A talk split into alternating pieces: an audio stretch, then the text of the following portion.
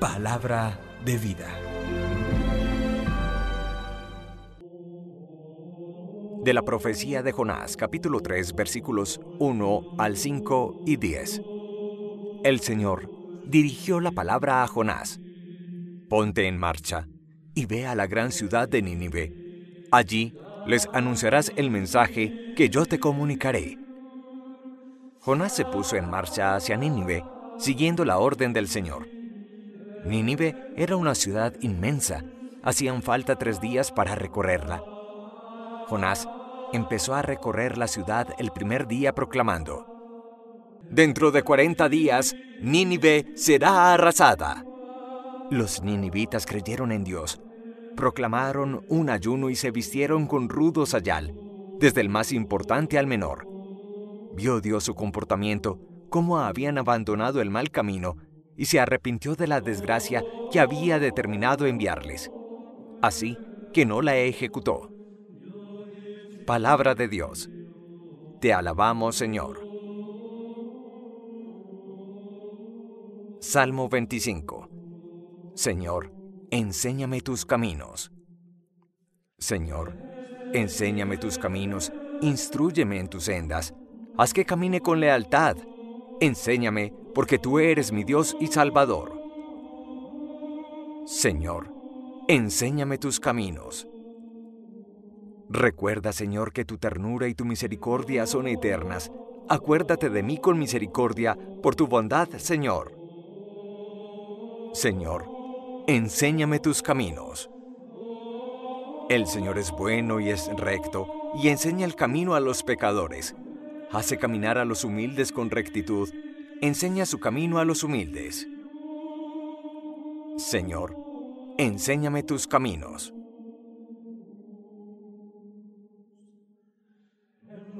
De la primera carta del apóstol San Pablo a los Corintios, capítulo 7, versículos 29 al 31. Digo esto, hermanos, que el momento es apremiante. Queda como solución que los que tienen mujer vivan como si no la tuvieran, los que lloran como si no lloraran, los que están alegres como si no se alegraran, los que compran como si no poseyeran, los que negocian en el mundo como si no disfrutaran de él, porque la representación de este mundo se termina. Palabra de Dios. Te alabamos, Señor. Del Santo Evangelio según San Marcos, capítulo 1, versículos 14 al 20. Después de que Juan fue entregado, Jesús se marchó a Galilea a proclamar el Evangelio de Dios. Decía, Se ha cumplido el tiempo y está cerca el reino de Dios. Conviértanse y crean en el Evangelio. Pasando junto al mar de Galilea, vio a Simón y a Andrés, el hermano de Simón, echando las redes en el mar, pues eran pescadores. Jesús les dijo, Vengan en pos de mí y los haré pescadores de hombres. Inmediatamente dejaron las redes y lo siguieron. Un poco más adelante vio a Santiago, el de Zebedeo, y a su hermano Juan, que estaban en la barca restaurando las redes. A continuación los llamó. Dejaron a su padre Zebedeo en la barca con los jornaleros y se marcharon en pos de él. Palabra del Señor. Gloria a ti, Señor Jesús. Tanto la primera lectura del libro de Jonás como el Evangelio de Marcos nos presentan dos narraciones vocacionales. En la primera lectura, Dios llama a Jonás, le invita a ponerse en camino e ir a la inmensa ciudad de Nínive, capital de Asiria, y anunciar un mensaje de conversión para que la ciudad no sea destruida. Jonás responde al llamado del Señor, se pone en camino, anuncia la conversión a sus habitantes y ellos obedecen a Dios. Y termina el relato de la primera lectura de hoy diciendo que Dios se conmovió y no ejecutó el castigo anunciado sobre la ciudad de Nínive. Pero vemos paralelamente en el Evangelio de Marcos otro llamado vocacional que hace Jesús. Encontramos directamente cuatro elementos que hoy pueden ser perfectamente aplicables a nuestra vida dos mil años después. El primero, Jesús no deja de llamar al ser humano. La iniciativa de buscar al hombre es siempre de Dios y a través de situaciones particulares, a través de personas concretas, a través de la palabra o de momentos íntimos de iluminación interior, el hombre es capaz de reconocer ese llamado de Dios. Pero encontramos un segundo elemento bien especial para distinguir en el Evangelio que hoy se nos presenta, y es que Jesús llama a los discípulos, a Simón Pedro y Andrés, y luego a Santiago y a su hermano Juan, lo llama en lo ordinario, en lo corriente, en lo cotidiano de sus vidas. Eran pescadores. En el fondo descubre que no tienes que buscar lugares especiales, circunstancias únicas, acontecimientos espectaculares para descubrir la voz de Dios, la llamada divina que te convoca a una misión, a un proyecto de vida particular. En tu vida de estudiante, ama de casa, secretaria, almacenista, trabajador, empleado, ejecutivo, allí en lo ordinario o cotidiano de tu existencia diaria, el Señor nos llama. Aprendamos a descubrir las señales, los signos, las huellas de Dios en nuestra vida y a responder coherentemente al llamado que Él nos formula.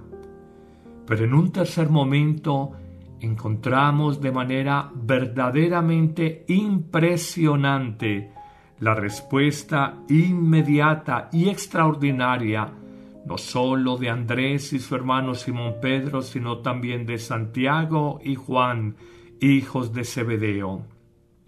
Ellos, nos dice el evangelista Marcos, dejándolo todo, la pesca, las redes, quizás la familia, dejándolo todo, se van tras Jesús, siguen sus huellas, quieren imitar su ejemplo. Hay algo en la palabra, en la convocación de Jesús, que los fascina, los enamora, los seduce, los conquista para el reino. Y es aquí donde descubrimos un cuarto elemento y quizás el más importante, que es el seguimiento que hacen estos discípulos de Jesús.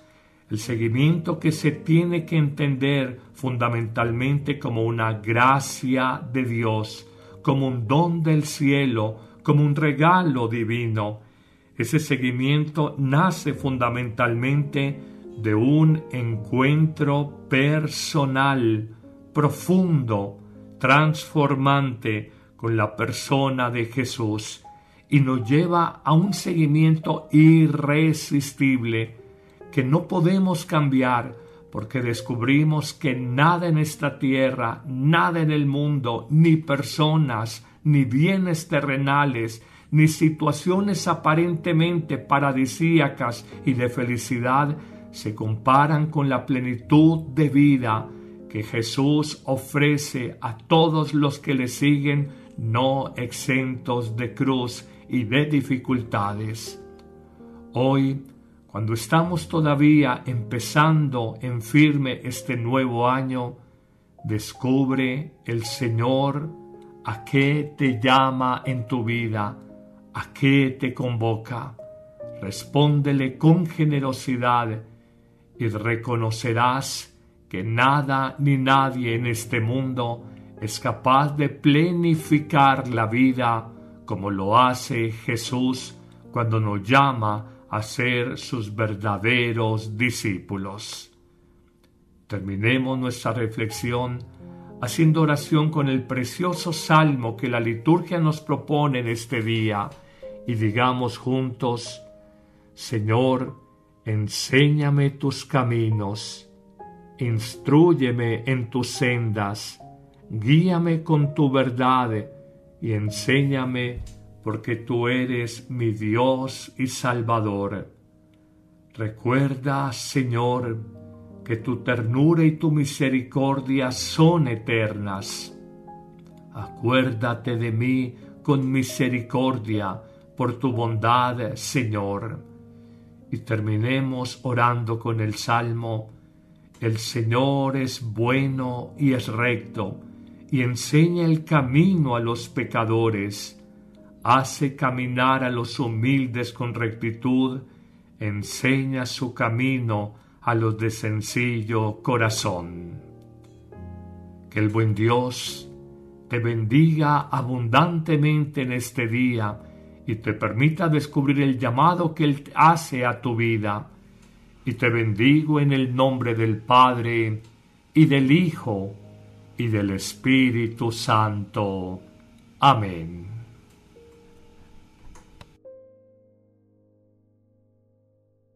Dale clic en me gusta, suscríbete si aún no lo has hecho y selecciona la campanita para recibir las notificaciones de los nuevos videos.